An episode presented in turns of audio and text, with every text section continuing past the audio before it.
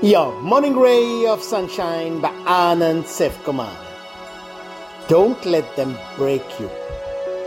Chasing a goal can be very hard, be it getting an enterprise off the ground or finding a soulmate, especially because it's a lonely path and all one seems to find on the way is rejection and lack of interest. No one seems to want us. Forget want, we can't even get their attention. Very easy to feel it is hopeless.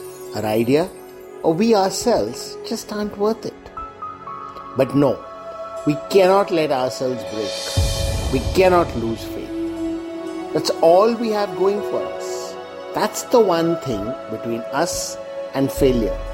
That's the one thing that can see us reach our goal. As for the world, well, why are we expecting them to get excited about us anyway? Each of them is struggling to get to their goal. The only way we can get them to take note of us is if they see us as a means to get what they want.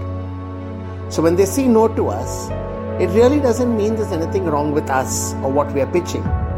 Just that they don't see how it helps them achieve their own goals.